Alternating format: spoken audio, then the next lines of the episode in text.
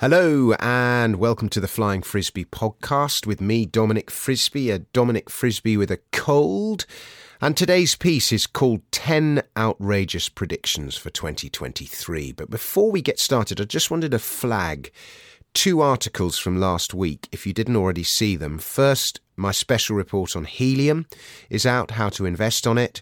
And second, check out Dr. John's latest on bonds. They're both for paying subscribers, but there is a lot of valuable info to be had, so please check them out if you haven't already. So, to today's piece.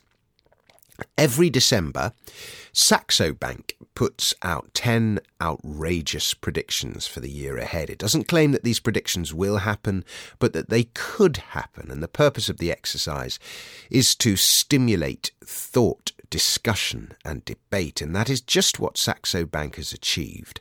Because today we consider its 10 outrageous predictions for 2023. And I went back to look at their predictions for 2022 to see if any of them actually happened. And the very first prediction was the plan to end fossil fuels gets a rain check. Net zero hasn't yet been abandoned, but this year has certainly seen a quite dramatic change in attitude towards fossil fuels. So, you know, their second prediction was that Facebook face plants on youth exodus. Now, Facebook has certainly face planted, but I wasn't aware that the youth were ever on it. Nevertheless, after reading the first two, I was about to bestow not Nostradamus status on Saxo Bank, but the rest of their 2022 predictions didn't really pan out. I won't go through them here. They're in the past, and nobody can do anything about the past. It's the future we need to worry about. So, to 2023, and Saxo Bank describes the year as a war economy. The days of low interest rates and a harmonious world built on renewable energy, equality, and independent central banks are gone. Now, sovereign economic gains and self reliance trump globalization. Yes and no, but anyway, that's their macro call. On to the specifics and prediction one. The pressing global energy needs drive the world's richest to launch an R&D project in a size the world hasn't seen since the Manhattan Project gave the US the first atomic bomb. Well, you can bet your bottom dollar that they're talking about it. But I don't think it happens, not just yet because somebody would have to organize it. But yeah, you know the conversations are going on. Prediction 2 says that due to the political stalemate in France and the rise of Marie Le Pen since the 2022 elections, President Macron resigns. Now, I don't see that happening either. France's daft electoral system is what enabled him to be president, and the political stalemate of that system means he stays president. Presidents like Macron don't resign unless they're forced to. Too big an ego. But this McKinsey affair does seem to be hurting him. Three. Prediction three, the gold goes to $3,000. Now, you are talking my language, Saxo Bank.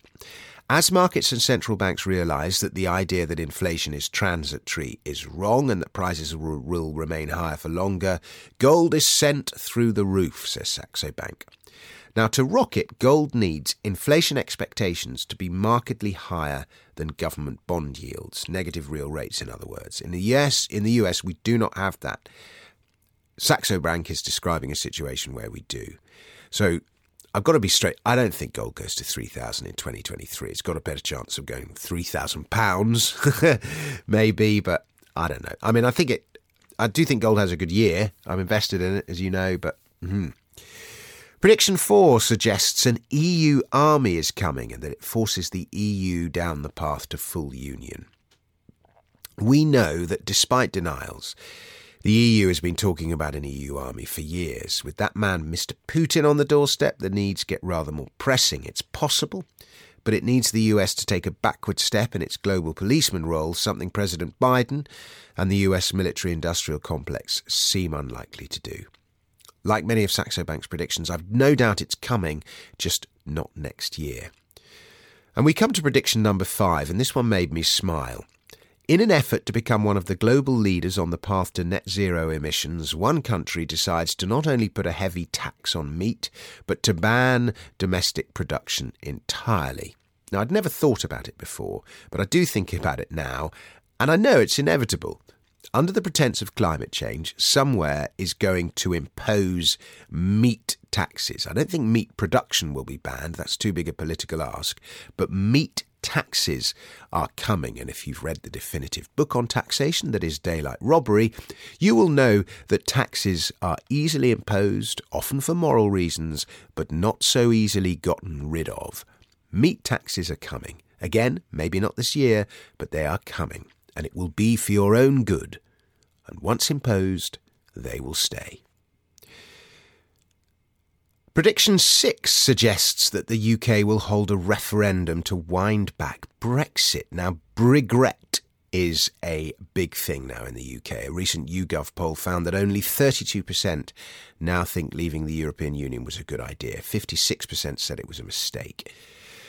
Um, the Conservative Party has made the most almighty balls up of the opportunity. The primary reason given for voting leave was sovereignty, yet as the people trafficking and the illegal migrant crossings show, they have been unable to even police our borders. Our borders, let alone anything else. No wonder only 21% think Brexit is going well. There will be calls for another referendum. We're already hearing them, but the Tories won't have it on their watch, and I suspect Keir Starmer will be too scared of losing red wall votes to make it an electoral pledge. So I doubt we will see a referendum, not next year, even if the sentiment is there. Prediction 7 is next, and that is for widespread price controls to cap official inflation. Inflation and price controls are forever partnered, and the war is never far away from the dancing duo. We've already seen plenty of new price controls this year, though. Will we see more? Probably. And so to prediction eight, and this is one I do see coming. Uh, a watered down uh, version of it, at least. And again, maybe not as soon as next year, but um, OPEC and Chindia walk out of the IMF and agree to trade with a new reserve asset. Now, de dollarization is a big theme I keep going on about it, especially for those nations that make up the Shanghai Cooperation Organization, which is Russia, uh, China, India, and Iran, and then pretty much every nation in between, 60% of Eurasia. They're not allies of the US, and they want a non US dollar asset they can trade with. The problem is what? I have some ideas. I don't see them necessarily walking out of the IMF, but some non US dollar international asset is coming, or they'll use an existing one before the end of next year, possibly.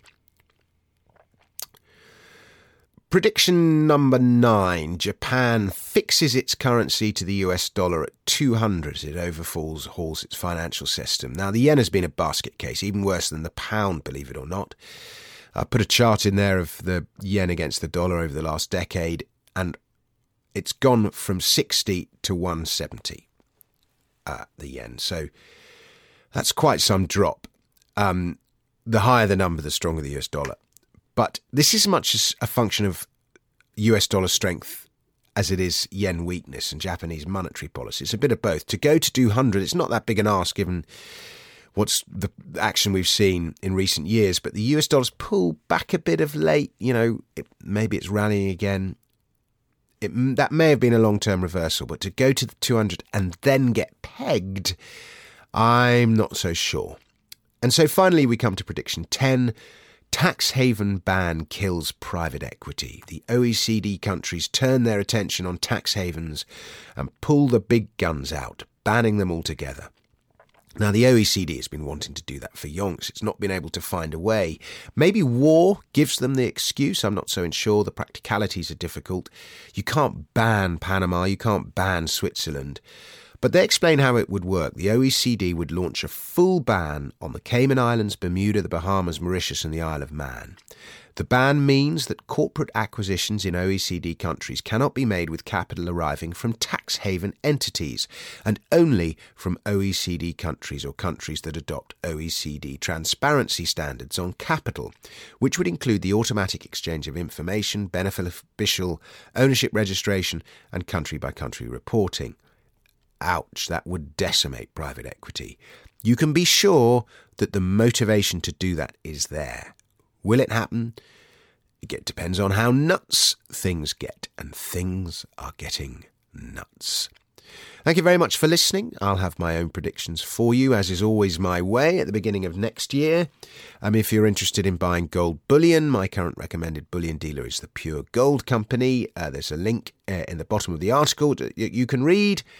Um, in the meantime, have a very happy Christmas. I'll probably put out another piece before Christmas, but uh, happy Christmas anyway.